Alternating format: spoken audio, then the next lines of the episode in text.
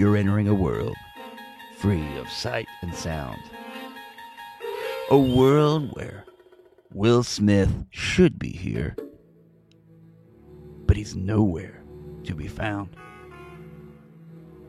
That's right, folks. You've entered Independence Day Resurgence, the Will Smith Free Edition. Actually, it's the Horrible Movie Podcast, and um, you are entering a weird place where it would be the equivalent. This movie would be the equivalent of Ace Ventura Three, and it has no Ace Ventura in it. Tone Loc is in it. Um, is Courteney Cox in that? Courteney Cox is in that movie. Anyway, but this movie, Independence Day Resurgence, Independence Day Two Resurgence, Return of the Aliens, Return of the Mac, and no Will Smith to be found. They couldn't pay him enough money. Unbelievable. Pay him the money. Show me the money. That's Cuba Gooding Jr. Anyway, um, so folks, it's the Horrible Movie Podcast. Thanks for downloading. Just a couple things. Follow us on Twitter at One Horrible Movie. You need to like us on our Facebook. You have to like our page on Facebook. Also, download us on iTunes, on Google Play. Find us at revolverpodcast.com. Um, all in all, ripping and roaring, folks, having a good old time. Oh yeah. Welcome to a world, in a world where Will Smith's nowhere in sight, Goldblum reigns supreme, and Thor's little brother is our main actor. That's right. It's the Twilight Zone, the horrible movie podcast zone. Independence Day Resurgence. Ross Ozimek, Phil, producer Phil, and roll that beautiful no Will Smith footage.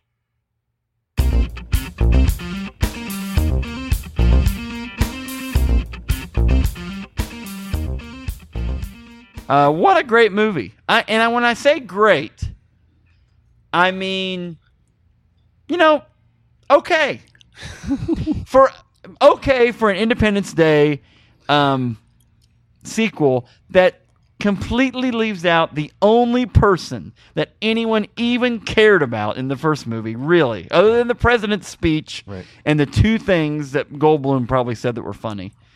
Um, but you know, for a sequel like that, not bad. Ross, you and I went and saw this in the theater literally just a few minutes ago. Yep. Um, it has been out for 12 days. Right. Today today's July fifth. Yes, and it has been out. Yesterday was July fourth. Right. Uh, happy Fourth of July, everybody, USA.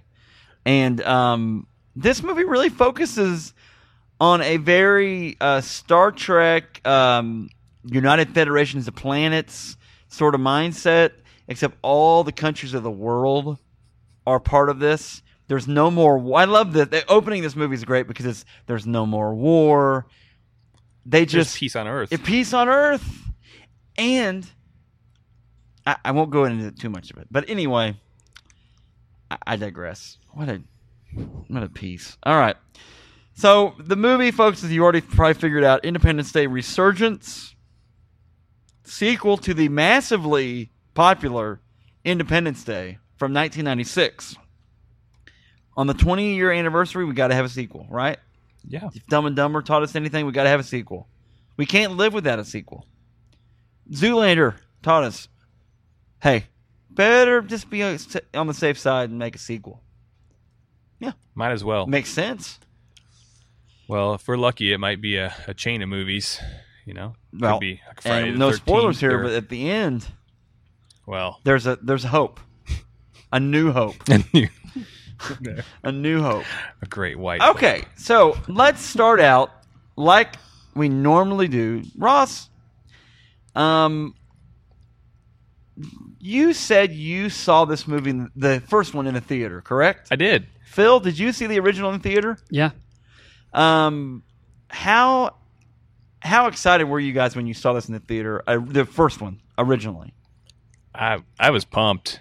Uh, at that time, it was '96, and uh, Will Smith was at the height of his blossoming career, and uh, it, He had, he had transcended Fresh Prince. yeah, he he took that in a whole new level. It was. Yeah. So I was super excited about it. Um, love sci-fi. Loved Will Smith. He was funny. The previews looked great. They had this whole tagline ID four. Mm. You know, that was gonna come out around Independence Day. we had July that, this was the first movie that figured out uh, acronyms or abbreviations. Before this movie, we didn't have the technology to create abbreviations for things.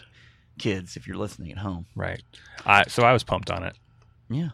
Phil, you saw this in theaters. Oh yeah, yeah. Me and all my friends went to go see it. What was the name of the theater you saw it in? You remember?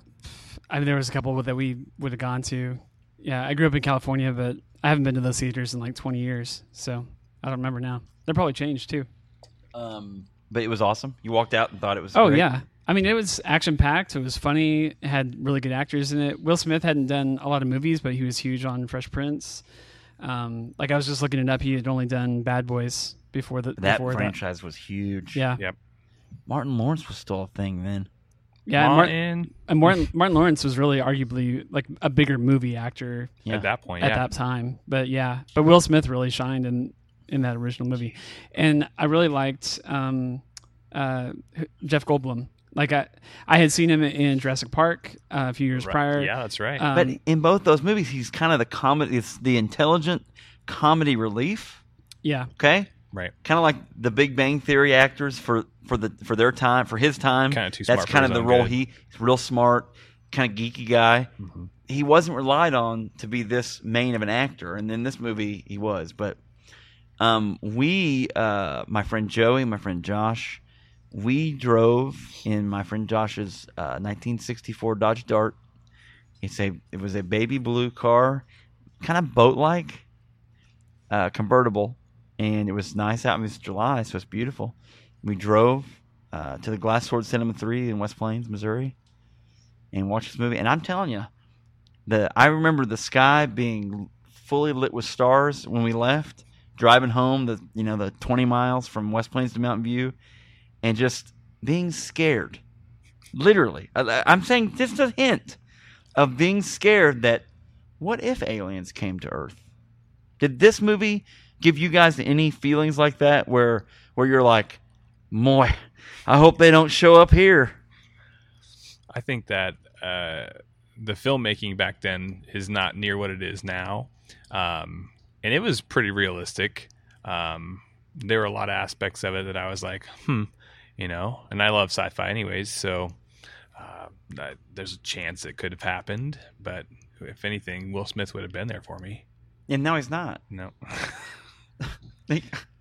Uh, what a weird. oh, that's weird. We'll get into the the mothership from this movie. I'm sure later. It's it's laughable to me, but anyway. The, speaking of size, and we'll get there Yeah. later on this film. But on the original film, the mothership to me was just like larger than life. Like when I was watching it on the big screen, I was like, man, that thing is massive. And I don't Yeah. like before when you really think about it, like in the 80s, 90s, even 70s, Close Encounters and stuff like that. Every spaceship was like could hit, hold maybe 20 people. It's like about the size of the Millennium Falcon, maybe at the biggest. right? And so to see like this massive ship in that film, the original film, I was just like, oh my gosh, there's like thousands and thousands. You're talking more Death Star size ship, you know. And, and so to me, that was what I walked away with. Just was the scale Yeah. of everything in that Agreed. film. And It's funny that you bring that Death Star up. because that comes in handy here. um. Okay. As normal, we will begin with um a segment we call "Time for Some Deets." Independence Day Resurgence. Uh, directed by Roland Emmerich. He is the returning director from the first one. He also did the movie Stargate. He did The Patriot. Uh, he did what did I say? Ten thousand BC. He also what's the other one big space one he did? I left this out. Didn't do Starship Troopers. I kept thinking Starship Troopers when I was watching this one. I said this earlier. Anyway, Day after tomorrow. That was in the yeah, no, uh, yeah, he he did do Day After Tomorrow. yeah. Um, I thought he could have done 2012. That would have been ideal. But he's a big blockbuster guy, especially, you know, early 2000s, late 90s, and um, this was no different for the how he did it. Uh, Dean Devlin produced it, along with Roland Emmerich and Harald Kloser. Um, Roland Emmerich all over the screenplay. Story by who else? Ross. Roland Emmerich. Right. um, based on characters developed by Roland Emmerich, starring and the top billing goes to Liam Hemsworth, Really? Thor's brother. Jeff Goldblum gets the second slot. Then we have Jessie, Don't Call Me Michael B. Jordan, T. Usher. Um, Bill Pullman returning for at least half of a decent speech. he didn't give the full on speech because they divvied out the speeches in this movie to a bunch of people, which yeah, they did. was kind of dumb. Um, Maika Monroe, William Fitchner, who plays a big role and becomes the president, and he's in a lot of movies. William Fitchner is in, Fitchner, Fitchner. I always say this wrong. Fitchner is in a lot of movies. Usually a bad guy, right? Yeah, he plays a bad guy in a lot of movies. He's just got that face of a bad He guy. does have the face of a bad guy. He was the Shredder esque character in the Turtles new uh, 2014 Turtles movie. Didn't end up being the Shredder, but when they first uh, cast him, they cast him as Shredder, and then they watched it and they're like, "Well, this kind of sucks." So we have to actually put Shredder in this and make him a Japanese person. Anyway, William Fitchner, ladies and gentlemen. Um, Judd Hirsch returns. Brent Spiner, who for me gets the award for uh and he, he's the MVP for me because I'm just glad he's working and, ha- and has some work. Vivica Fox makes a return uh, and then falls a lot, and then Angel Baby Or Far. Angela Angela Baby, that's an actress. I don't know. So um, really that's it. Uh, 20th Century Fox movie, go figure, and then release date uh, June 24th in the United States. Budget. What was the budget? I think I probably already told you guys this. 165 million dollars. That's pretty. That's a pretty big budget. that seems uh, seems about right, honestly. Like And- that's right on target. It's at 249, 249 million, and that actually is probably a couple days late, so it's probably up in the 250s obviously by now. So it's making money. Well, it's over the hump, but like we've said before, Right. it's like uh, we talked about earlier. Aaron Dicer had said that the, since he's our he's our Hollywood hookup, he uh, he said you know a lot of these movies are going to take a loss no matter what. Like they're going to say they take a loss. So very good. All right, so Ross, Yep. it's time, my friend, for what we call thirty second synopsis. All right, Okay. are you ready? I'm ready. Um, tell us about this movie. Don't don't don't try to tell us about the original, even though you're going to want to talk about that one instead of this It's one. It's gonna be hard. But tell us about this one. Ready, go. Okay, basically every person from the old movie wakes up uh, and kind of realizes that the planet's being invaded again, um, and Will Smith's not there to save the day. So Will Smith's son is. Um, I'm trying to think here. Uh, Jeff Goldblum's character is doing research. Uh, they've Ten seconds, wrong. uh, they basically try to fight off the remnants of this colony, and they succeed. Mm. and they do. They did it. And now they succeed so well. What happens? We're going after them. Yeah, golly. I mean, like they turn into they turn into like galactic marauders. Then after this, this AI shows up. They just believe it. So dumb. the hunted become the hunters. Weird. We're now, Golly. we are now the predator. Stupid. All right. So now it's time to go to the plot uh, in a rebooted segment I'm going to call Five Point Plot or 5P squared, as the fr- my friends like to call it, even though I just invented it today. Five Point Plot. All right. So, plot point number one. Okay. We are 20 years after.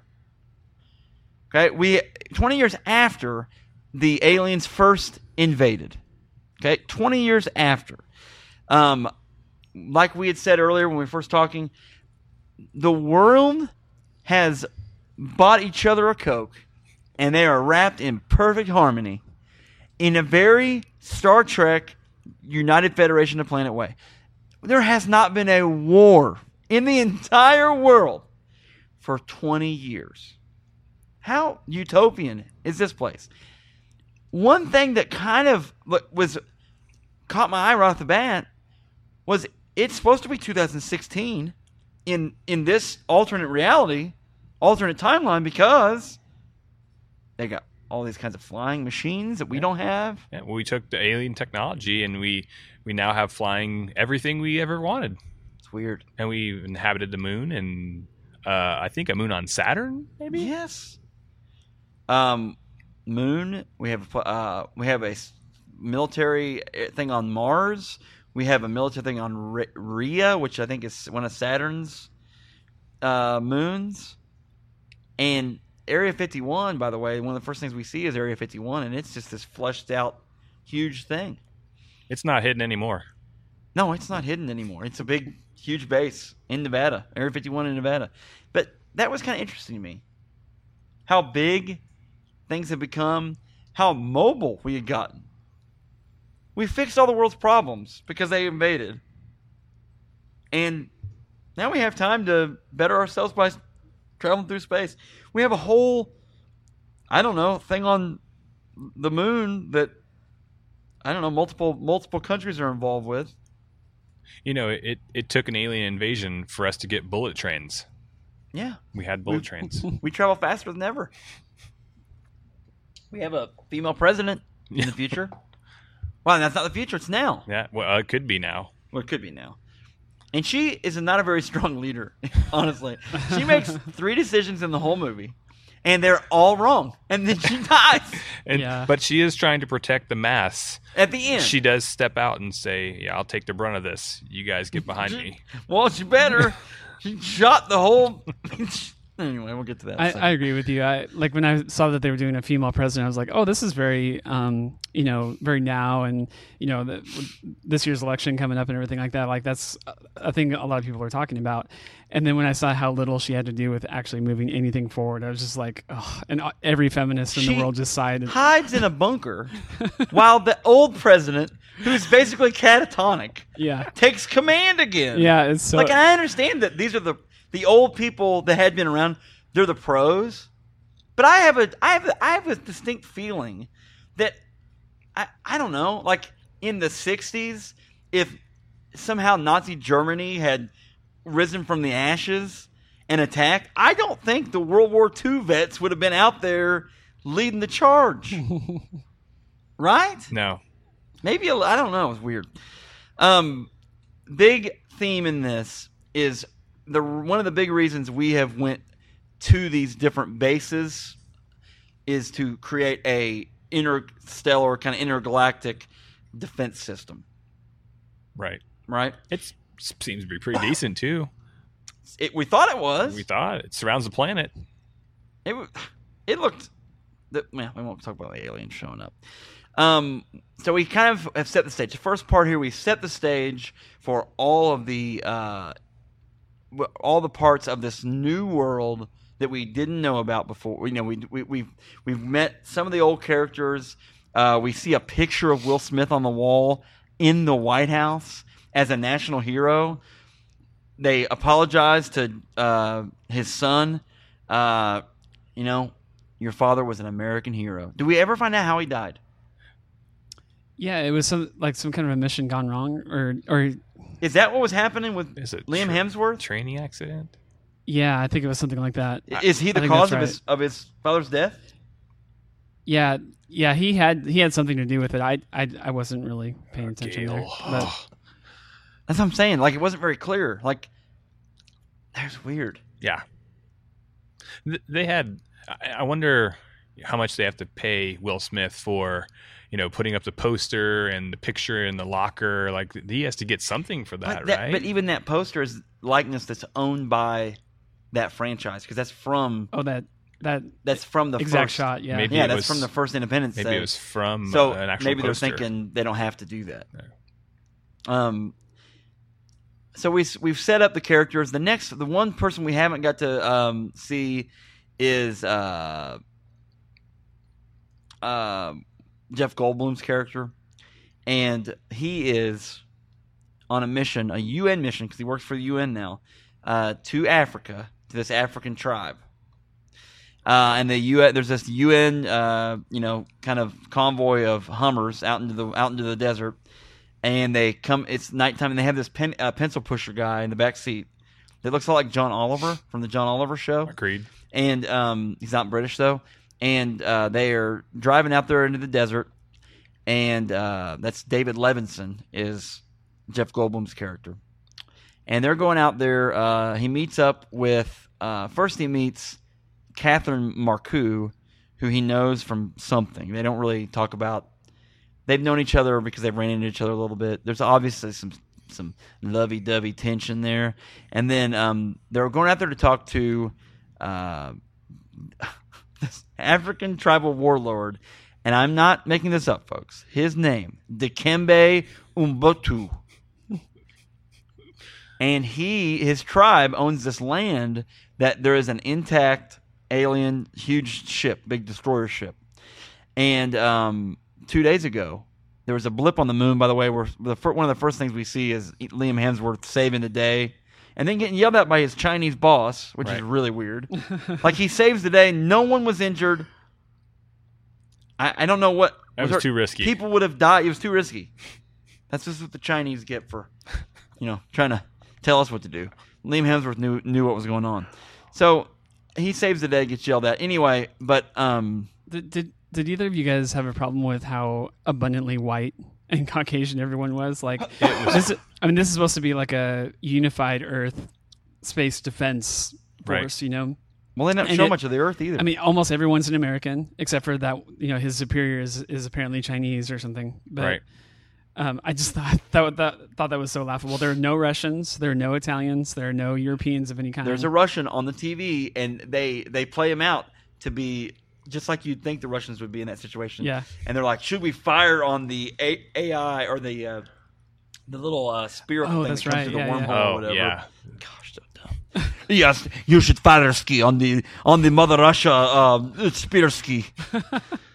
and then the French also, the French guy also says you should fire too, which I thought was kind of funny. Yep. Not very French of him to do. But like all of those other countries literally have one decision to make in the entire film, and everything else is just, I guess, Americans. I mean, I know the the main base is in America at Area 51, but apparently none of those other countries are invited to. No, No, and they had no representation there. like you said, on the on the bases on, out in space. Uh, I think the one of the le- the squadron, I forget the uh, legacy squadron, maybe um, was a Chinese girl who was kind of a uh, I don't know. the There's daughter of the of Liam Hemsworth's Chinese boss. this is true. Uh, no, uncle, right? Uncle, Uncle. Uncle Zhang. Right, Uncle Zhang. Um, I'm not making that up either. That's really no, that's really real. So the Chinese are there, Phil. There's an African warlord. He's represented. I mean, he ends up going into space. With his double machetes. Yeah, and there's a white guy with glasses. A nerd. The nerds are represented. Yeah, There's a white smart guy that's Liam Hemsworth's best friend. Who he and the um, Jessie T. Usher characters, they get the award for worst actors in, in this movie. oh, it's so bad. There's some acting folks in this movie that i- i- i- watch it just to see this thing. Like it's so weird that they couldn't do better. I, I I'm blown away by Hollywood. Liam Hemsworth actually I thought did a pretty good job in this movie. Yeah, But- he was pretty good. He's believable. But you can't. But it's like you can't. Um, you can't make the uh, Michelangelo's David, right? The statue, right? You couldn't make that with a little can of Play-Doh, and so Liam Hemsworth is trying to be the Da Vinci that he. Well, I shouldn't say that. To be the Raphael. At, well, no, maybe than that. To be the Donatello. I don't know that he is, and then give him Play-Doh to make to make his uh, masterpiece. But yeah, the Travis Tope, I, I guess, is the guy that plays Charlie, his friend. His, he's basically like a co-pilot, right? He's the he's the goose of the situation. They're Yeah. they're both orphans, I think. Were they? Both they're all- of them, they're I think, both were buddies. orphaned They're from his best friend. But every every time he had anything to say, I was just like, I don't care. You could just stop talking. His inflection was really weird on Yeah. things. And and honestly, the, the Jessie T. Usher guy, like seriously, this is Will Smith's son in the movie. He has a point later in the movie where he starts to talk about he he has his inspirational speech because they start divvying these inspirational speeches up. It's really weird. He looks like he's reading off of a teleprompter. Yeah, but he's talking to military people. We've got we've got to stop the aliens, and we've got to shoot a plasma missile into the underbelly of the ship, or we will not be able to defeat the aliens. Slow clap. Slow clap. It's like what? What was that? And that was really the only time he said anything other than he had a couple kind of a couple Will Smith esque jabs he did. Right. He never did the alien thing No. where he, you know, talks to an alien. or grabbed him out of the ship or anything like that. Yeah, exactly. No. Exactly. I, I think as bad as some of the acting was in the movie, and I'll say this probably at the end of the show here, but I, I think this is some of the worst editing I've ever seen. So like whoever was in charge of editing the film, I think who, he or she, whoever it was, really made a lot of the actors look worse than they actually were performing, just because it had some just some of the weirdest timing on cuts, and um, again, just picking like the worst parts of the speech to put them on screen for. I don't know. I just I think the editing could have been so much better to make them look better in the process, but it wasn't done very well. They're just kind of left out there, kind of to do their thing, and their thing is not that Hung out to dry. Yeah. bad. Yeah. Um. So we're in Africa. Plot point number two here. We're in Africa, and we meet up with Marceaux, Doctor Marceaux, Dikembe Umbutu, and they have an intact alien destroyer. It's fired up two days ago when the blip on the on the moon colony happened, and all the stuff went haywire, and Hemsworth had to save the day. The president blinked out because he's been having these visions. Uh, Dikembe Umbutu has also been having these visions, and Brent Spiner, uh, Star Trek Next Generation's Data, play who also plays uh, Doctor Brackish Okun, uh, awakens from his 20 year coma. And nothing could have been actually better for this movie than Data awakening from this coma. Oh, so, so glad he woke up from the coma because there are parts of the movie that only he for for me. It's for me, folks. I really like Star Trek Next Generation. I really want Brent Spiner to have money. And I really want him to have jobs. And if nothing else, I'm just glad that Independence Day Resurgence was created so we could see this doctor again, who I thought was killed in the previous movie. I, I think that But he they brought him back. somehow maybe. He's put in a coma. yeah, I, I guess. That's all happened. Put in a coma. Wakes up, goes all um, Goodwill Hunting on the walls in there, and makes a bunch of bunch of stuff in the hospital. Hospital plays some comic relief. He wears a uh, bath, uh, the uh, hospital robe, Right. and the back's all open. You see his butt. So that was kind of funny. So So some of that humor was a little on the nose for me, but I thought he was funny overall. Like he he was probably one of the better ones. I, I for think the me, movie. and, and that's that's just me. You guys can rip him all you want. It doesn't matter. I I, I like him, and again, I'm being 100 percent genuine when I say, if Data is working, great. Yeah. You know what he? You know whose voice he does, Phil? In Young Justice, he does the Joker's voice in Young Justice. Oh really? Yeah, he is the. Wait, I may be wrong on that. Hold on. Yeah, yeah, because I don't think Mark Hamill does that voice on that one. I think Okay. he does the Joker in Young Justice. Okay, He, I know he does one of those voices. I can see that. He also in uh, Avengers Assemble. Remember the cartoon Avengers Yeah, yeah. Assemble? He does the voice for Purple Man. oh wow. Yeah. So that's pretty good. Anyway, Brent Spiner, folks. Yeah. Check him I, out. I think he needed to be in the movie. That there were so many other parts that would have just lacked if he wasn't there. Yeah. You know, he was a, provided a little comic relief. He had a couple one-liners Well, that the ending. The end, too, he talks. God. Weird. He gets the last. He says the last thing, I think, doesn't he? he does. He does. All right, we won't get to that yet. So Africa, we have uh, the president, uh, former President Thomas Whitmore. Uh, they all have these. They all have these uh, visions of this circle, the circular spherical thing. Okay. Um. They uh, see this spherical thing in their dreams. Then, uh,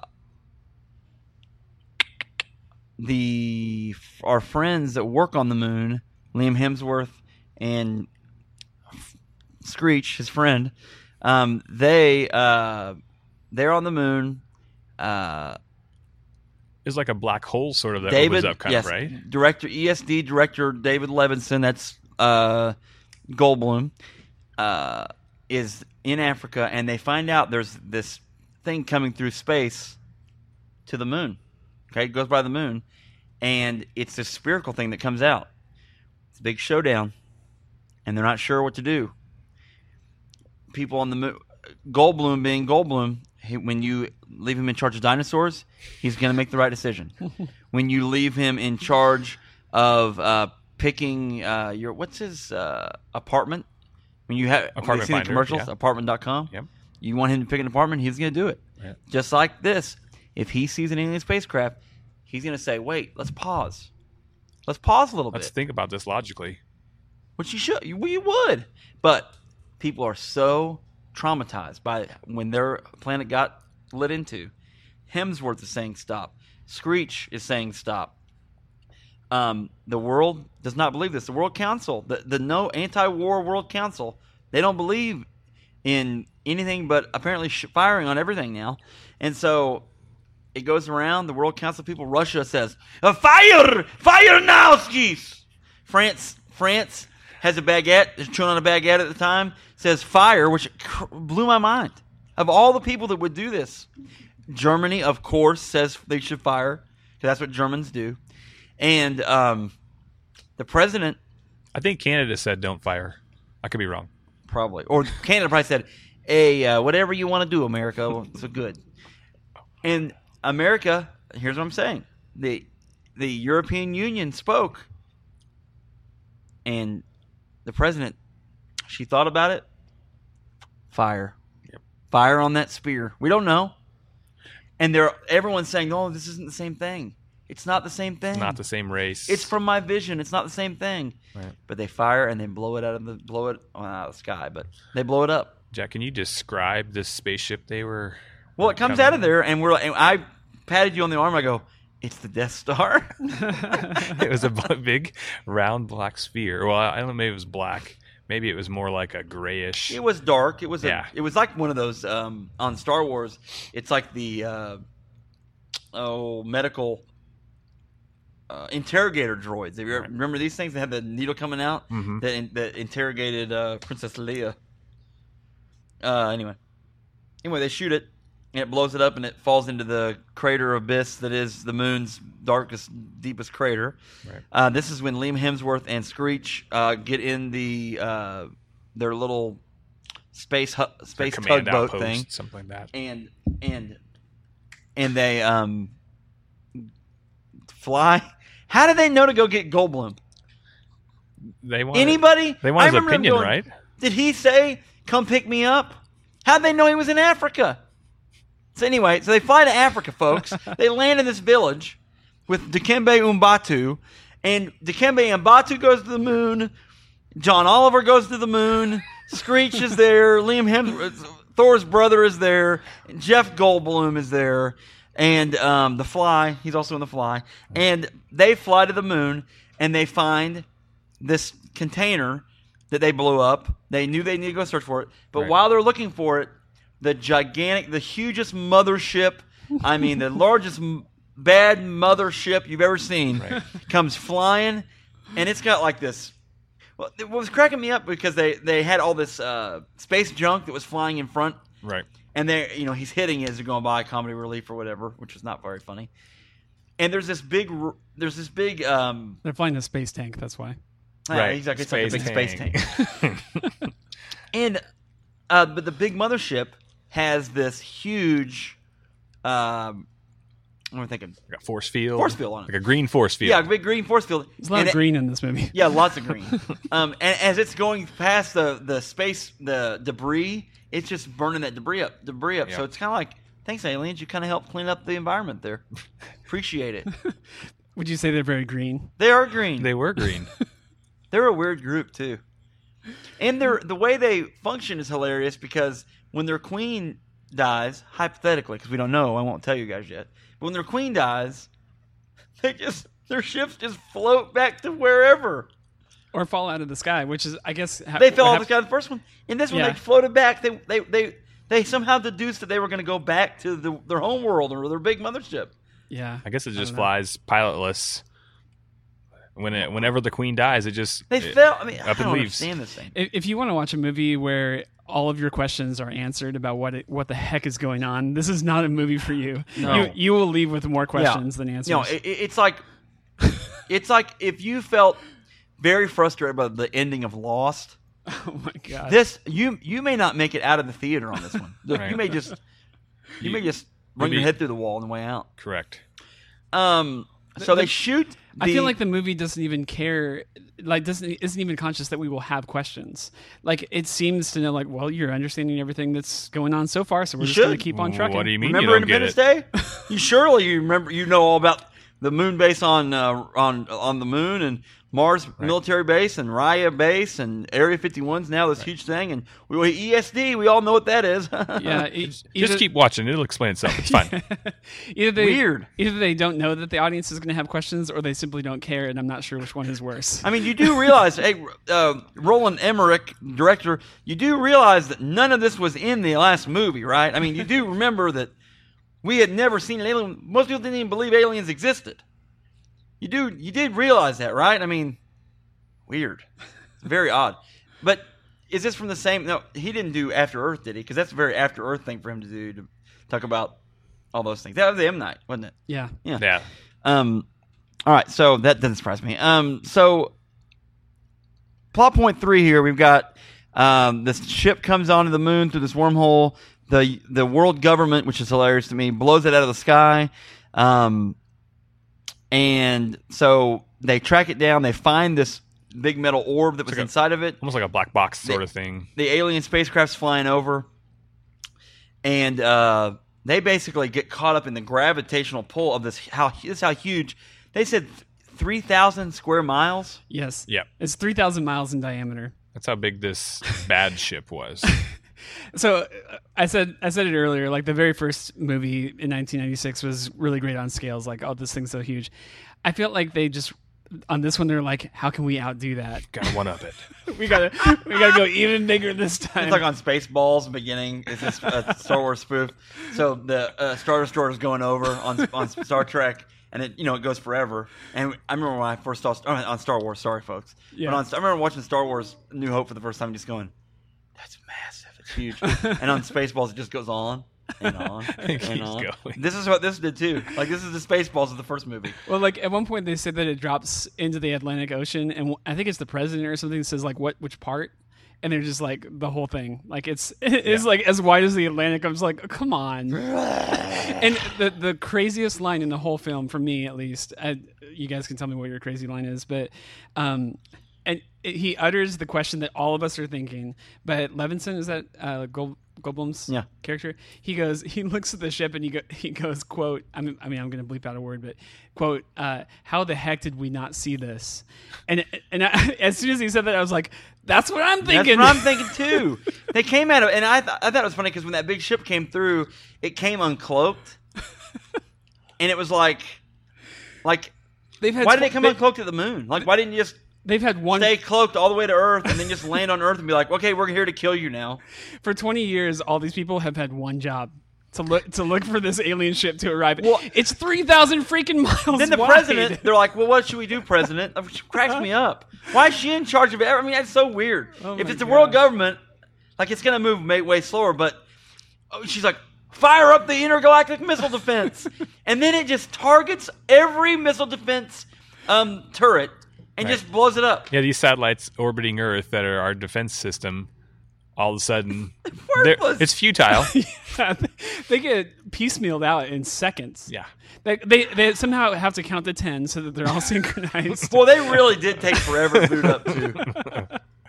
and and apparently you get, you have to do it in less than ten seconds because all of them get obliterated. Well, and after the moon one did nothing, you knew these were not going to even do anything, even if they would have gotten a fire off. Right. What was it going to do? I don't know. Nothing. Nothing. Tickle it. Not even that, because the shields would have stopped it. Stupid.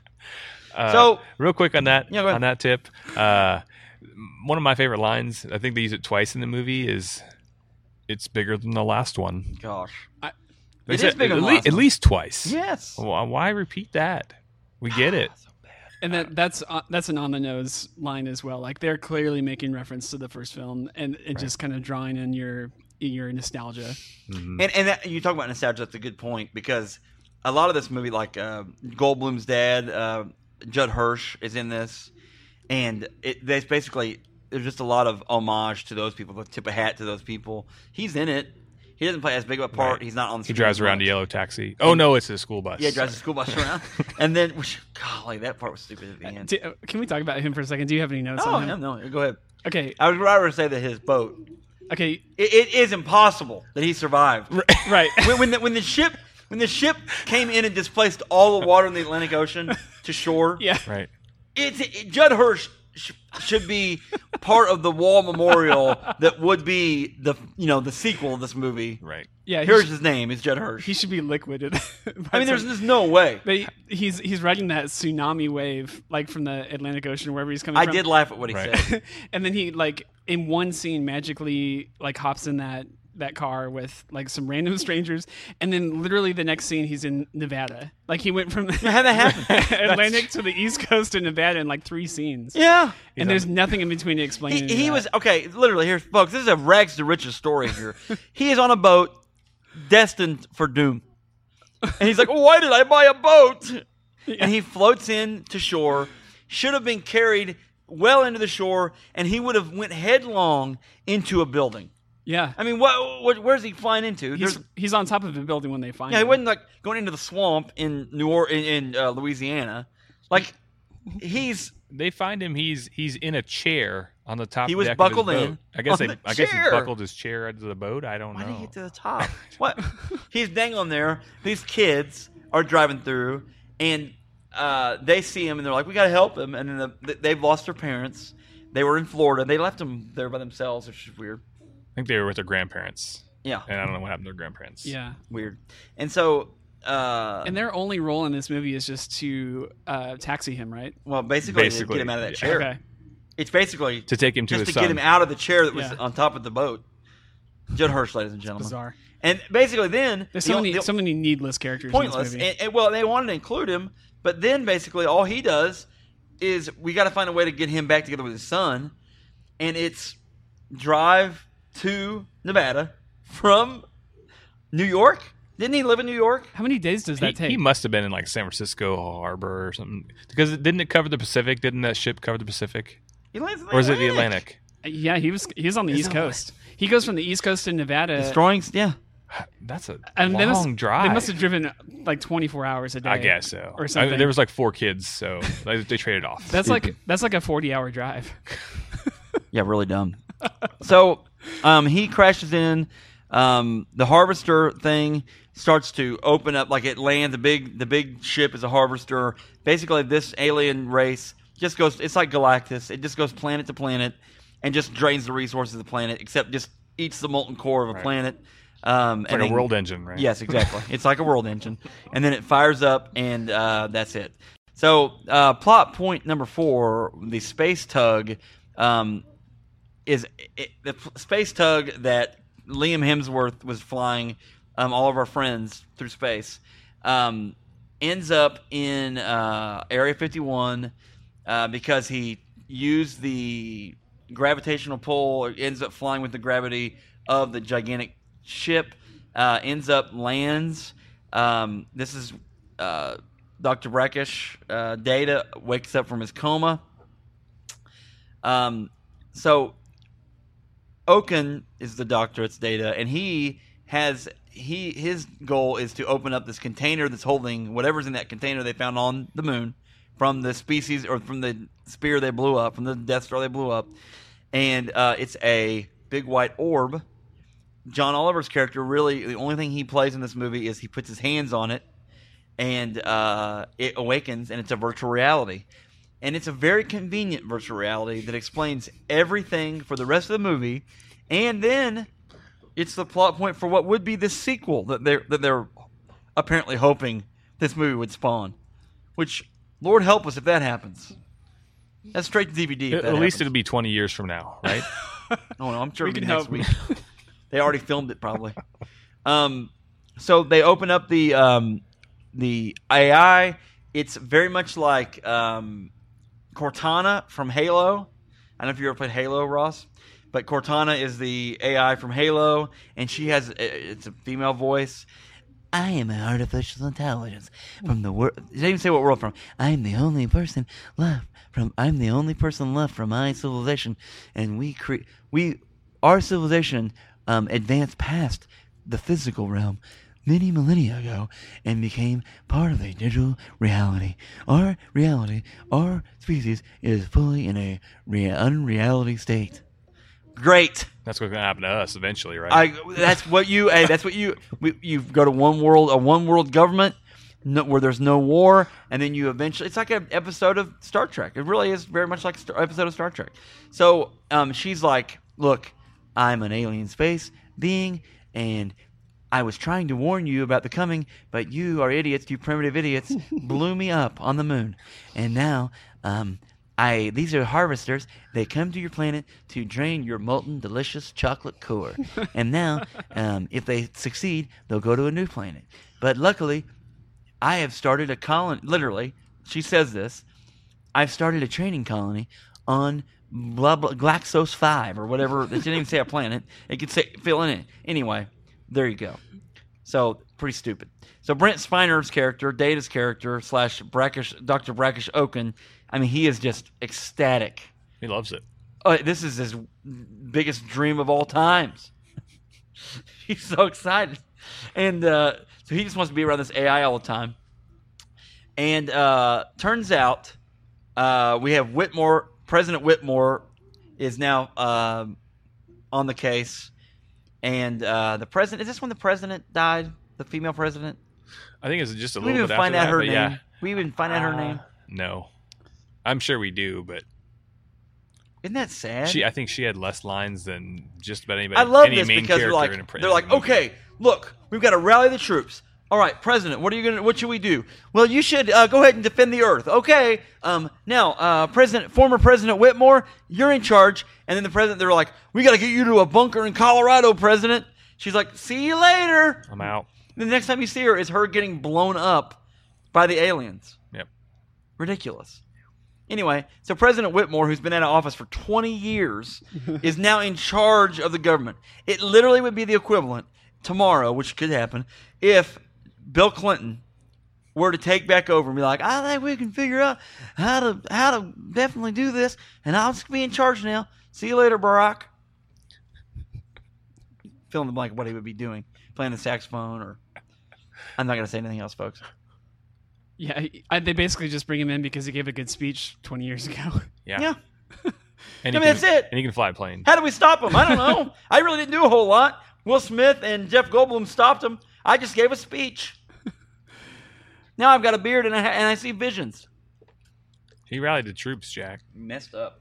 So, um, here's where it gets really juicy. Now, if you'll notice, Will Smith's son in this movie, you haven't really seen much of him, and I haven't talked to about him much because he really is kind of a just a extra character. It's got not really like a big deal. There's a little bit of a weird thing between him and Liam Hemsworth, which makes me feel like is Liam Hemsworth the person that killed his dad in that training exercise?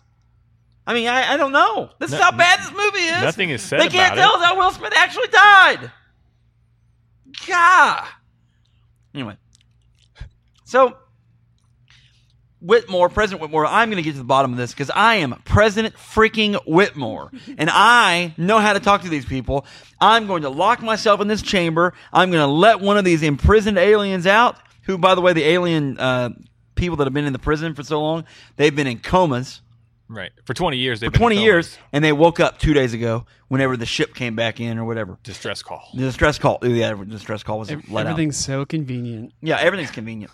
And so um, Whitmore's like, I'm gonna get to the bottom of this. Release. I'm gonna release one of these aliens, and just like the last time, the alien uses his mental whatever and talks through him with his tentacle around his throat.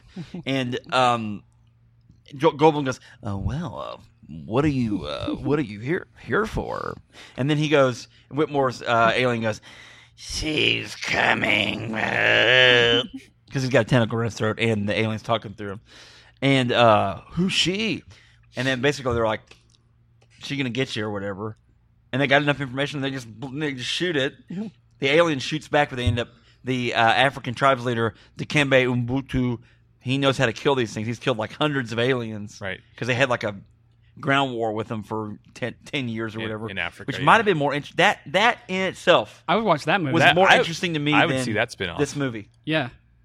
He, I think, doesn't he have on his forearm, like, tally marks for Oh, how yeah. many he's killed? Yeah, in fives too. By the way. yeah, yeah, in Yeah. groupings of five. Yeah. And vibes. They'd be smart to do that film before Independence Day three. Like just do like an offshoot movie of the. Make 10 it a years. show. Yeah, Could have oh, been that's on true, yeah. Netflix. That'd have been good. How sad that they make reference to something that they never show in the film, and the whole time we're watching this movie, we're like, I'd rather just be watching. I would that rather right seen that. Yep. You know, Sounds more interesting. would have been more interesting. Kind of cool. Um, because as aliens couldn't went anywhere.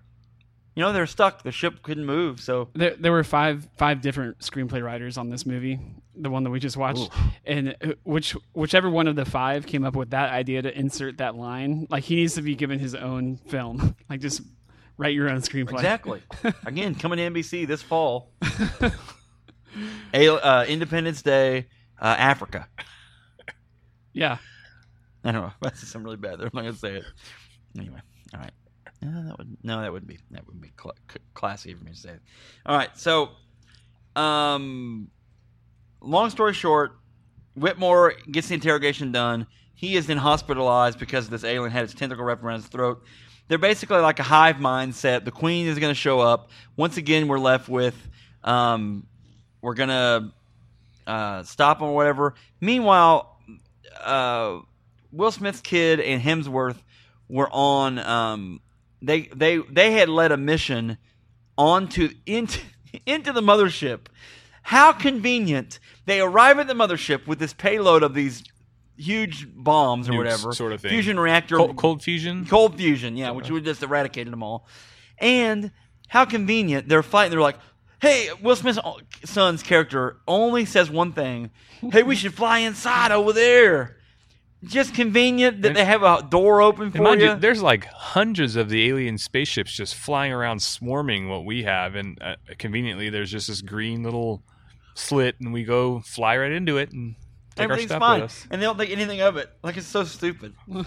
like it's worse than the Death Star and how the Death Star was poorly created, and how you could just shoot a missile. One missile would blow the whole thing up. This is worse. You can fly multiple ships inside of it. Anyway, it turns out it was a trick, Right. and the uh, Queen trapped them in there. There have there's a whole ecosystem inside. This ship is so huge.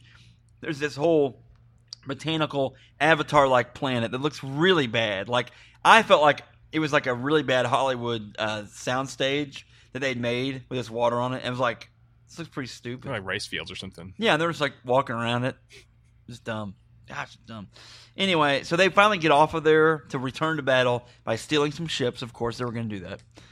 Uh, meanwhile, on Earth, um, uh, they sorry guys, they have a counterattack. They get out of there. The harvester starts drilling in there. The uh, aliens. This is when the aliens destroy the Cheyenne Mountain complex. President Elizabeth Lanford, by the way, uh, and most of her cabinet are all killed. Um, and then uh, Josh Adams, who's the president, or who's the general, General Josh Adams, Right. is immediately sworn in Right. at Area 51 because everyone else is dead. Um, so, finally, plot point five. All right. Um, the spear, all intelligent spear. The queen is aware of my presence. If I remain here, I will be destroyed, and all of my knowledge destroyed with me. I must be taken to a new place so I can be spared and all of my knowledge. And then you two Earthlings can accompany me to my planet, and you can train and lead the insurgents against the gray-faced aliens. So Data helps plan. Look, we're going to mask the signal that this. We're going to mask the Wi-Fi signal that this spear is unleashing on the Giving Earth giving off, and we're going to have a dummy signal. We're going to put it on the space hub, uh, the space tug, and then we're going to fly the space tug out in the desert where Jeff Goldblum awaits with a bomb or something, and um, they're going to blow the Queen up because she has left in her own ship off the base and is flying to Earth because she knows She's the like in the nose cone of her on Earth. original ship. Or They are like that, very right? scared. In the interrogation, they found this out. They are very scared of this alien technology. It's the only thing that they are scared of. Uh, so they they have it tricked. They fly it out in the desert. Uh, the queen figures out whenever the power goes down. How's the power go down on Area Area Fifty One? How's the I- power go down? I don't know if they said. Was it because they hit too close to the core of the Earth with the drill? I, I don't know. Maybe.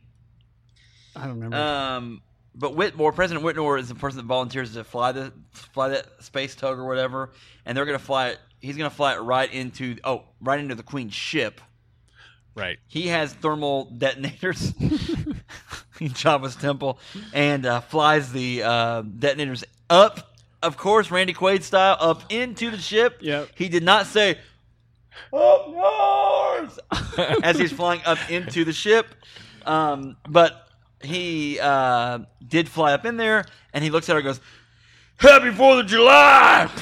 Blows up, and the whole ship just comes crashing to the desert floor. Except the sh- queen has her own shield, and she comes stomping out. She's huge, Right. huge monster. And this is the part where Judd Hirsch's character has, Finally. has has made it to He has the desert. he has uh, found he's collected children. Right. He's collected Kids, more children I'm along the I'm way. a Jewish. I'm a Jewish man with kids and this gigantic school bus. He Come starts with me. a station wagon for kids. They stop because they're almost out of gas, Yeah. and he finds a school bus that the driver went to Minnesota. They left me here. Did they he show wanted that to go scene? to Minnesota. I, I might have stepped away or something. Yeah. But did they did they show that scene where they Yeah. transitioned to the bus? yeah, yeah, yeah. Yeah. yeah. Well, he Every- everybody on the "Where are- bus." Where are your parents at? Okay, okay. Well, our bus driver, he just took off to Minnesota and left us here. And so these kids are there, and they hop on, and bizarre Judd Hirsch side story. starts the bus. It's got full tank of gas. Let's get out of here. We've we've driven in this in this station wagon all the way from the East Coast. We get to Middle America, I'm assuming, and these kids are here with this bus. Perfect timing. They're wearing Hop wolf on hats. We need to go. My little Meshuggahs. we're driving. We're driving to the desert. I became Irish Jewish there, and so uh, so we drive, and they drive perfect timing to right where they're trying to they're trying to get the queen exploded, and he drives right into the middle of the fracas, Right. right in the middle of it. He wants to say hi to his son. I I guess that's the point of him That's going it. out there, right? Yes, I don't know. There's no real character development in this at all. Like you, and you don't really care. Like Liam Hemsworth's character and the and the president's daughter have a little love thing going on. You don't really care No. about it. Um, and there's people are. no development on that. Yep. No. Uh, Vivica Fox's character, his mom dies. That's probably the only real emotional attachment. You go, oh, for, oh, uh, an original character died. Oh, Uh, at the beginning, of the, fi- in the first 20 minutes of the film, they start like eight or nine different storylines, and they don't finish half of them. No. And I didn't care about the other half. no, and they don't make anything that interesting. I, I think it suffers from too many characters. That this movie Yeah. really could have been a better film with half half the amount of characters. If they'd have just done a brand new cast, might have Oh, been yeah. better. Again, Yeah. hey, Independence Day Africa coming to a th- coming to a uh, on demand service near you. As long as Dikembe Mutombo's in it. He'll be there. you know, comparing this movie to The Force Awakens, Star Wars Episode Seven, and I'm no spoilers for Force Awakens here, but like the that's a movie that you know. I mean that sequel. I mean, if you want to say Seven was a sequel to Six, that sequel came out like 30 plus years after, and it nailed it. It has a few characters that you loved that they brought back, but then they went with completely new characters, and just a few of them gave them their own backstories, told a, a convincing tale. It was a longer film. You had more time to explore everything, and they knocked it out of the park. But Independence Day just could not pull off the same thing. It's weird. Yeah. It was too much. Um, so, so uh, Patricia is the daughter of the president, and she personally flies this, uh, flies her jet thing at the alien and shoots it. Ah, yelling the whole time because when you yell it, it makes your weapons work better. Right, and this And- this big alien you're talking about, Big right? alien, the queen, The- she she's must be what 10, 60 20 feet, story tall, 60 feet yeah. tall Yeah, monster. yeah, And it's a suit because that's one thing you learn from the first movie. These aliens are just in these exoskeleton things, but it's a big, a big exoskeleton thing that it wears. And uh, she shoots and is able to destroy the shield, but the alien still has this, this suit on, so it can absolutely do some damage. Um, but luckily, then Dylan and uh, uh, Dylan and the uh, Will Smith's son and Liam Hemsworth uh, show up and uh, they get in. They have to get in the spear, this tornado thing at the end, which is really lame. They end up breaking free of the uh, hive mind it's almost like stuff. like the bats from uh, Batman. And they are. They are kind of like that. They're protecting the queen Right. her shield is down. They're able to break free. They fly up in the air and then come shooting down, and they end up uh, killing the Queen. The mothership stops drilling two seconds before the Earth's core is penetrated. Woo! Oh, we were so close. Two seconds of mantle, and we would have been in big trouble here. Well, the ocean would be imploding into itself right now, but luckily we had two seconds left, and these ship guys that have been drinking earlier, and they're all high fiving, they're pumped. We're rich! Yeah, because they got hundred million dollars from that, right? Yeah, the government For said ju- they do it. No just for monitoring it. That's all We're had to do. monitoring it. Sure, deal. Let me ask another question. 100 million. So they drill this hole. Does the ocean then drain into that hole? or- Okay, my thought was this. my thought was this. I think, and they never showed it because they wasted all their money on trying to. I, I bet when they tried to lure Will Smith to this movie, I bet they actually did give him money. Here, here, here, here's some money. And they spent a lot of money trying to get him there. And then he's like, oh, no, never mind. I don't, I don't really want to. But he already had the money. So I think that the money they wasted on him doing that was the the shot that should have been drilling in in the mantle. The, I think the lava was probably coming up, and the drills having to go in. I think the lava normally on these things, on these type of movies, the lava fills back in a little bit and dries, and then and then it cools with the ocean. So I think that once the drilling stopped, the lava overflowing probably stopped. I mean, just the normal, you know, tectonics of how the Earth works, Ross. I'm, Right. Well, You're a teacher; you should know these things I guess the ocean. about how drilling into the center of the Earth would work. well, it, it, the the mantle will be cooled off by the oceans. What you're saying, right? a delicious, cool apple apple pie. it's almost like magnet. a marshmallowy. It's the gooey center. Mm, delicious. Aliens love it. I can't get enough of it. It's cracked to them. How did they even know how many exact seconds they had left? Like, how how did they calculate that? I don't know. It's not like it's a time bomb. Like, How do they know how many square freaking feet They the, had some kind of a. the, uh, square miles the stupid ship was? They had some kind of magic fish finder that showed how deep the drill was. I don't know. They got. They can figure that out. They can't see this gigantic continent flying through space.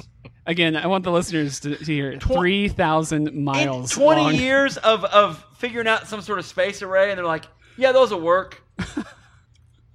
I mean, uh, it's so stupid. Stupid. anyway, folks, happy ending. The harvester thing dies, and earlier in the movie they said once the queen was dead, they said this in earlier in the movie. In the last movie, the queen died or the ship died. Mothership. They they put a virus on the mothership. That was ingenious, by the way, at the time.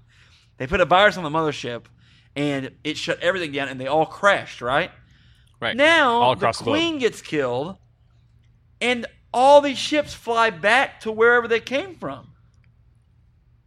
What? How'd you know that? That's stupid, is what that is. Hey. Yeah. Anyway, so they all fly back, and everybody's clapping. Oh, they they're flying away. Well, that just means we're going to have to fight them again, dummies. I mean, the, the alien should have attacked, and Jeff Goldblum himself goes, "I don't." I mean, my Jeff Goldblum here. Uh, I don't. I don't think the the Earth could have withstood another attack by the aliens. Exactly. The other ship should have attacked. We'd all be we all be hailing the alien chiefs right now. Weird. Anyway, so happy ending, and Brent Spiner's data character is there with the AI, and and he's like, the AI just told me the, that they're on the run, and they want us to lead the insurgents against the aliens. Intergalactic space travel, meaning they want to have a sequel to this. Right. And the hunters have now become the hunted. Oh, so stupid. That's the ending, folks. I, I Um, don't know. I don't know who they expect to even tune in for the third movie at that point. Man, they better get Will Smith. Will Smith will definitely watch it. Bring him back from the Yeah. dead. They, aliens cloned him. Maybe make him a bad guy. Would he come on if he could be the bad guy? I gotta, I gotta find Will Smith's Twitter and see if he watched this film and tweeted about it. I would love to read that because right. he read the script absolutely. He, Maybe- he he must have and said, "Nah, I, I got this other thing. I think Yeah. I'm gonna do that." I think I'm gonna be sick that day. So we're gonna rate this thing. Um, one through five horribles. Just one, two, three, four, five. How many horribles is this movie? One being pretty bad, five being the worst thing you've ever seen in your entire life. Can we do halves? No. No, we're, we're on whole numbers. Imagine, if you will, our logo and a number of them stacked up. Okay. What How many horribles? Go ahead. can, can you guys help me with my score? Like, what what did you think was good about it? Like, I mean, were there some things that were good about it? The goods, I would say, would be um, um, some homage to the past movie. Right. Anytime you do a sequel, you want to give uh, a little a little nod. For me, Brent Spiner, his job on the movie was okay, but the fact that he had a job on the movie, I was so glad for him. Um, who was the other person? I, I said this about too. Judd Hirsch, I was glad he was, but there was somebody else that I said He's in it so little. yeah, yeah, yeah, yeah, yeah, yeah. I can't remember who the other person I was. The president was kind of like kind of weird in this movie. Yeah, Whitmore was Which very one? weird. Whitmore. Because three people were, were president at, That so- is true. We saw three. at one yeah. different point in this movie. Which acting president Whitmore? Uh, I, I didn't have a whole lot really, other than Brent Spiner. I was glad he was working. It was really bad. Like I, I felt this movie was pretty darn bad. You know, in the trailers, I, I thought the CGI looked pretty good. Um, but like we just watched Warcraft a couple weeks ago. I thought Warcraft looked better in a lot of ways. I just think for 165 million dollars, Star Wars doesn't have that big of a budget.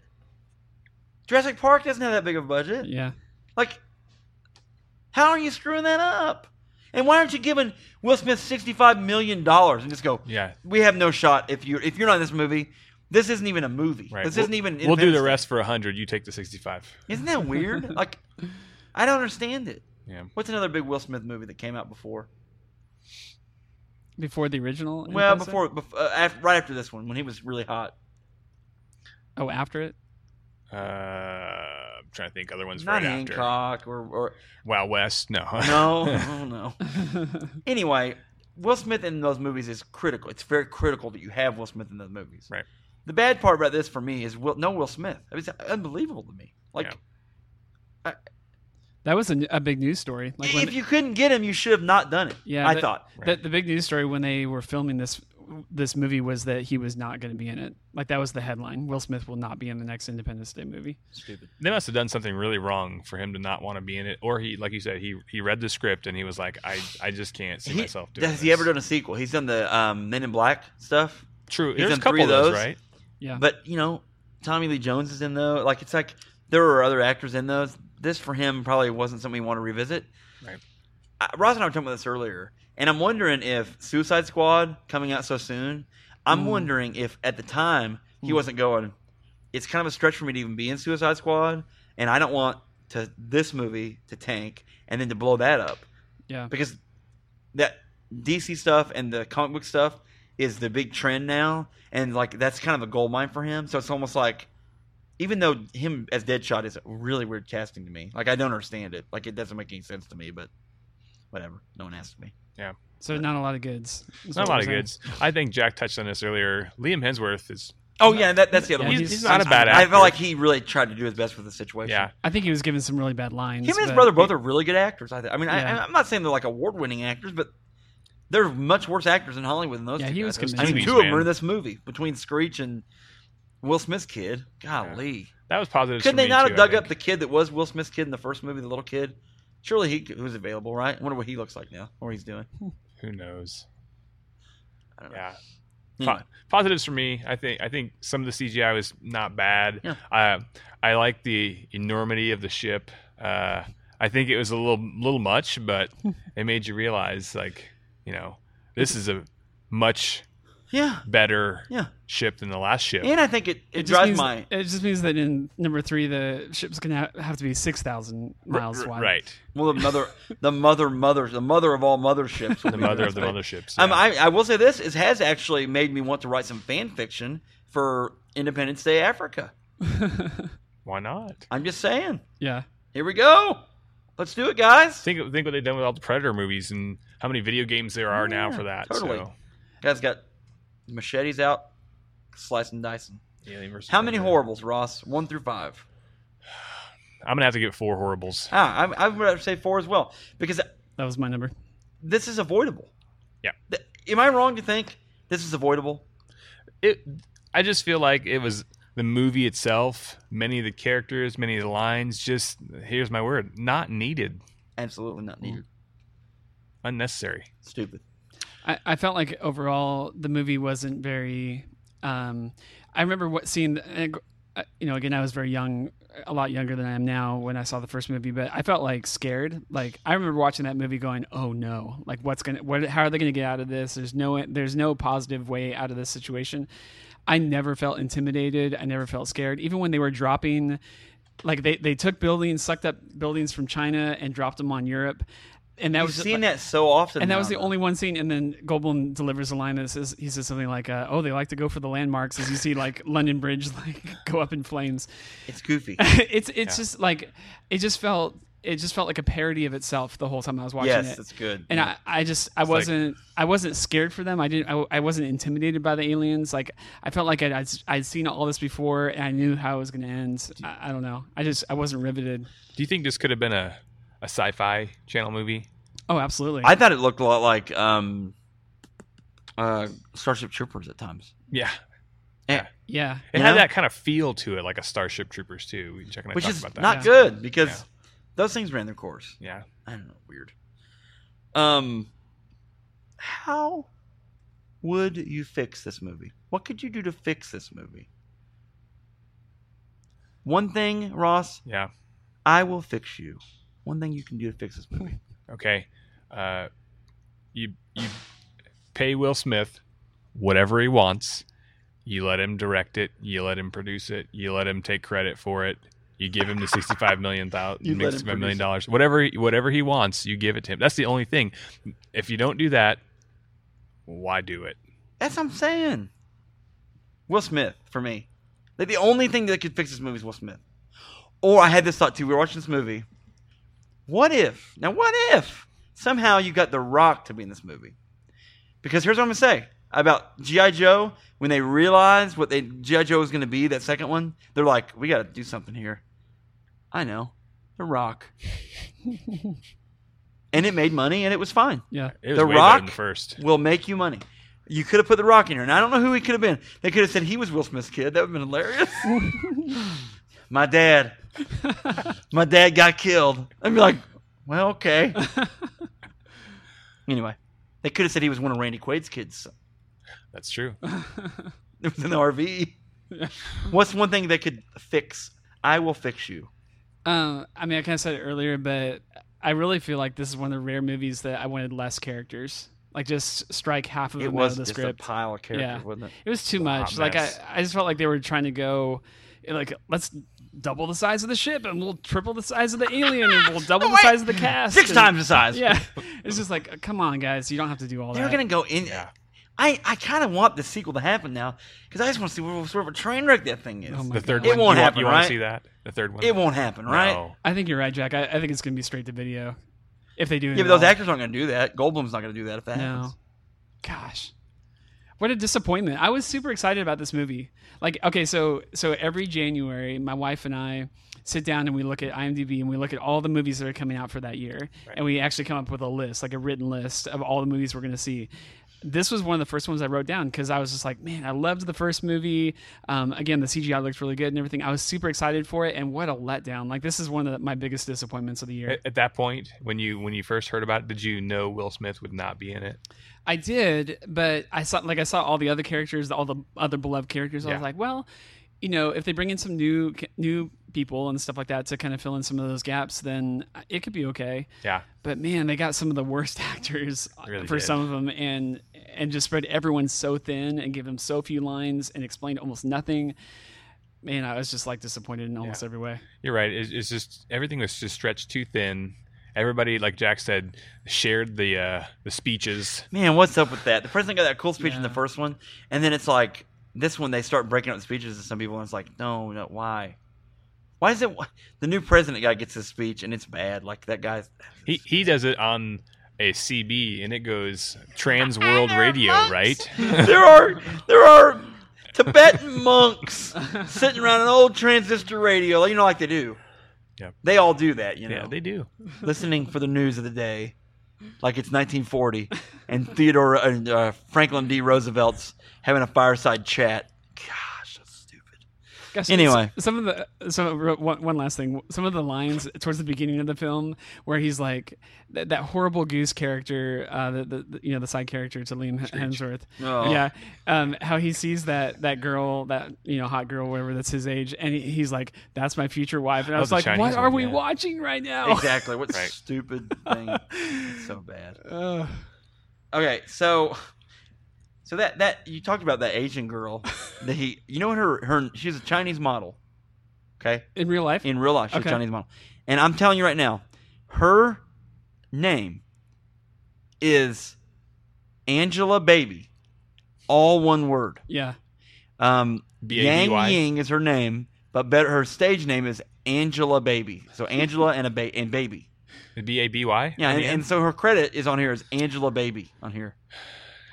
Yeah, she didn't really have a lot of lines. In Yeah, but you know what she? though? I think it's it's just like Will Smith's son character, not very many lines. Yeah. Because man, when he's talking, you're going, you're not a very good actor. Right. You have a you have the right look, and that's why we cast you. Right. So you know what? You don't need to say a whole lot. Okay.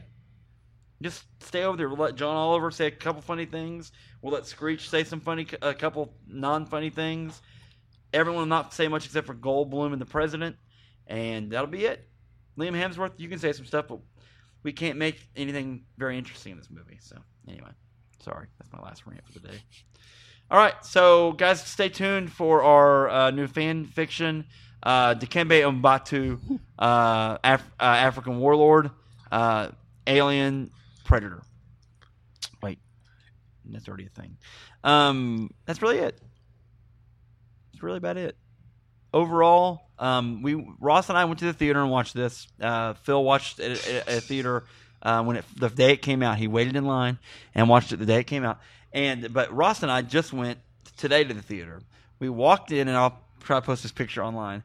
Um, and we were the only people in the theater. Literally, the lights go out, the credits start, or the uh, uh, the previews start hitting, and we're the only people in the theater. And um, then, okay, this one this one individual guy comes in almost before the movie starts and sits down, bottom right, kind of down in front.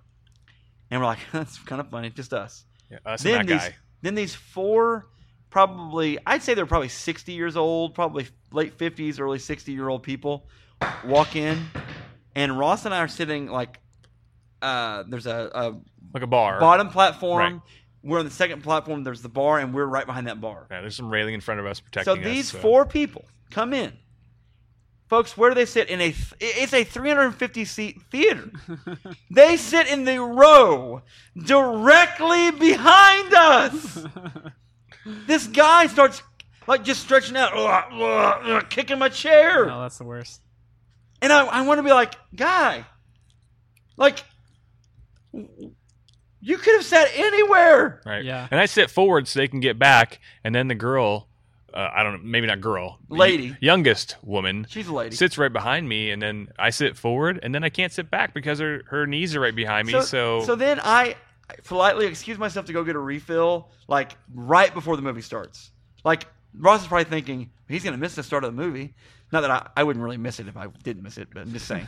and not that I was going to miss it, but I went out, got more pop. I came back and I sat down toward the end of that row, one seat in between Ross and I. So I got to avoid it, but Ross did have to do. it. I was kind of a jerk by doing that, but I really didn't. That was so weird to me. Like that was like, of all the places you could have sat, dude.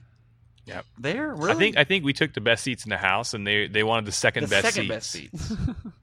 anyway, Well, when you have that much, you know, Yeah. freedom in where you want to sit. our, and that was our experience. We saw it at the Campbell, the Wehrenberg Campbell 16 in Springfield, Missouri. And folks, it's closing like in August, I think. Might Yeah. be July or August. It's It- unbelievable. yeah, July 31st. It's a nice theater. Um, there are some other ones in town that have kind of upgraded some, and it just hasn't really upgraded much. It's still a nice theater though, and it'll probably be replaced by Alamo Drafthouse. I think we said is going to come That's come. what into I hear, town, yeah. which I've heard Oh, those are pretty cool. Yeah, Huh. I've heard those are pretty cool. But um, anyway, long story short, that's it, folks. I hope that's not the last movie I see at that theater. No, and, I've seen a couple. Like, I saw Warcraft there, and I saw you know this one there. So I don't know if we'll do. I'm trying to do a few new. I don't know, folks, if you've realized this, but I'm trying to do a few, a few more recent movies uh, because it is summer and summer movies come out a lot, and I feel like it's kind of good to do that. Um, but Uh, we'll get back to some older movies as we go, but Warcraft and this one are kind of hard to pass up because they're not very good. So, um, Ross, is there anything? And I want you to think broad here. Anything you've been into lately? A TV show, music, um, a- a book, a video game, anything you've been into recently. It can be literally anything old, new, maybe something you've rediscovered. Anything you've been into lately, you just want to talk about for like a couple minutes. Anything at all. Uh, well, I'm, I'm re- taking master's classes, Okay. and that is, that is my interest right now. Yeah. I I am absolutely loving it. What's your master's going to be in? Uh, I'm going to have an elementary ed master's, and uh, I'm actually taking a math specialist program where I'll be a Oh. math coach. okay. Um, and uh, I'm lying about being completely uh, enthralled by it. Uh, no, I, I the idea of going back to school. I have a master's degree, and the idea of going back to school right now makes me not feel very good. Yeah, it's uh, in, in being a teacher, you, you kind of look forward to the summer because it's a little less pressure on you. But uh, I, I've got eight hours, and it's just killing Ugh. me. Um, I'm sorry, man. it- you know, it's one of those things. You know, you got to better yourself, and uh, I've chosen to do this, and I don't want to complain about it a lot. But uh, that's what's been my my interest this summer, Jack. That's what So I've been you've had to doing. Work on. I, I've got three different classes, and uh, I feel like I'm posting discussion board questions and comments, and no fun. yeah, kind of. What's the class you're in right now called? Uh, I've got let's see, um, a statistics and probability class. Okay. Um, I've got uh, contemporary education problems, and then I've now got you a. have the problems. Uh, no, not myself. No, th- these are problems in education that I'm hopefully going to be able to fix one Okay. day. Uh, and then I've got a mathematical leadership class. oh, Yeah. So pretty awesome. You're Yeah. leading us into the math. Yeah. Um. Now, were you able to just? Now, you're a math specialist now. Right. Were you able just to look at the ship on this movie and figure out the actual diameter of the ship? yeah, I could. t- looking at it. oh yeah, I could tell it was not. Looks like three thousand miles. yeah, they were off by about 16 miles. Were they really? Yeah, High or low? uh, they, they were high. They were a little high. Yeah. It wasn't as big as they were describing Yeah, it. I, Same I as took the size. scale of the Atlantic Ocean and looked at the actual ship and realized they didn't do the math. The amount, yo, what you did when you looked at the amount of water that it displaced when it got into the ocean, you're like, that's totally crap. That's what I did. cool, man. Well, Ross, I'm so glad you came on. Thanks, man. It's good to have you. Um, it's good to get to hang Thanks, Phil. out. It was good to get to hang out, Appreciate it. and uh, we'll do it again. Um, it's good times. The last time you were on, we did Street Fighter, right? We did Street Fighter. It's good. Yeah. It's a good episode, and I'm glad you, we had a good good time today. Um, of the two movies that you guys, the two of you, have watched, which one would you see again before the other one? oh, I'd watch Street Fighter again. Really? I'd watch Street Fighter for- for the nostalgia. Yeah. But both those movies have, well, th- this one didn't have any very good speeches, but the first Independence Day and Street Fighter both have these kind of like uh, soapbox type orator, like I'm on a podium, I'm behind the podium, I'm speaking Right. speeches. It was Because Van- Van Guile, Damme Guile's speech is so stupid. I'm. There's a war to be done, but we're going home. anyway, so That's for stupid. sarcasm. Gosh, it's a good speech. we had to bleep that one out, didn't we? Yeah. He says a Some couple bad language. words in that one. Uh, Jean Claude. Jean Claude. Oh, Jean Claude. All right. Well, Ross, thank you. Absolutely, Jack. We're better for this experience. I, I definitely am better also, not only for being here with you guys, but for, for seeing that movie. Yes. And I'm just going to say one thing. Tune in to Independence Day 3 Attack of the Humans. We're coming to kick some alien butt. That's what Brent Spiner says at the end of it. He's my hero. I'm probably going to tweet to him. I wonder if he has a Twitter. I'm going to try to get him on this podcast. He'll never do it. He'll never come I have on. to pay him money. And I don't want to pay him money to come on the podcast. Uh, I'm just glad your appearance fee is really cheap, Ross. Yep. Basically, uh, popcorn. Popcorn. Popcorn. That's all it took. all right. Give it up for this movie. yeah. Yay. All right. Bye, guys.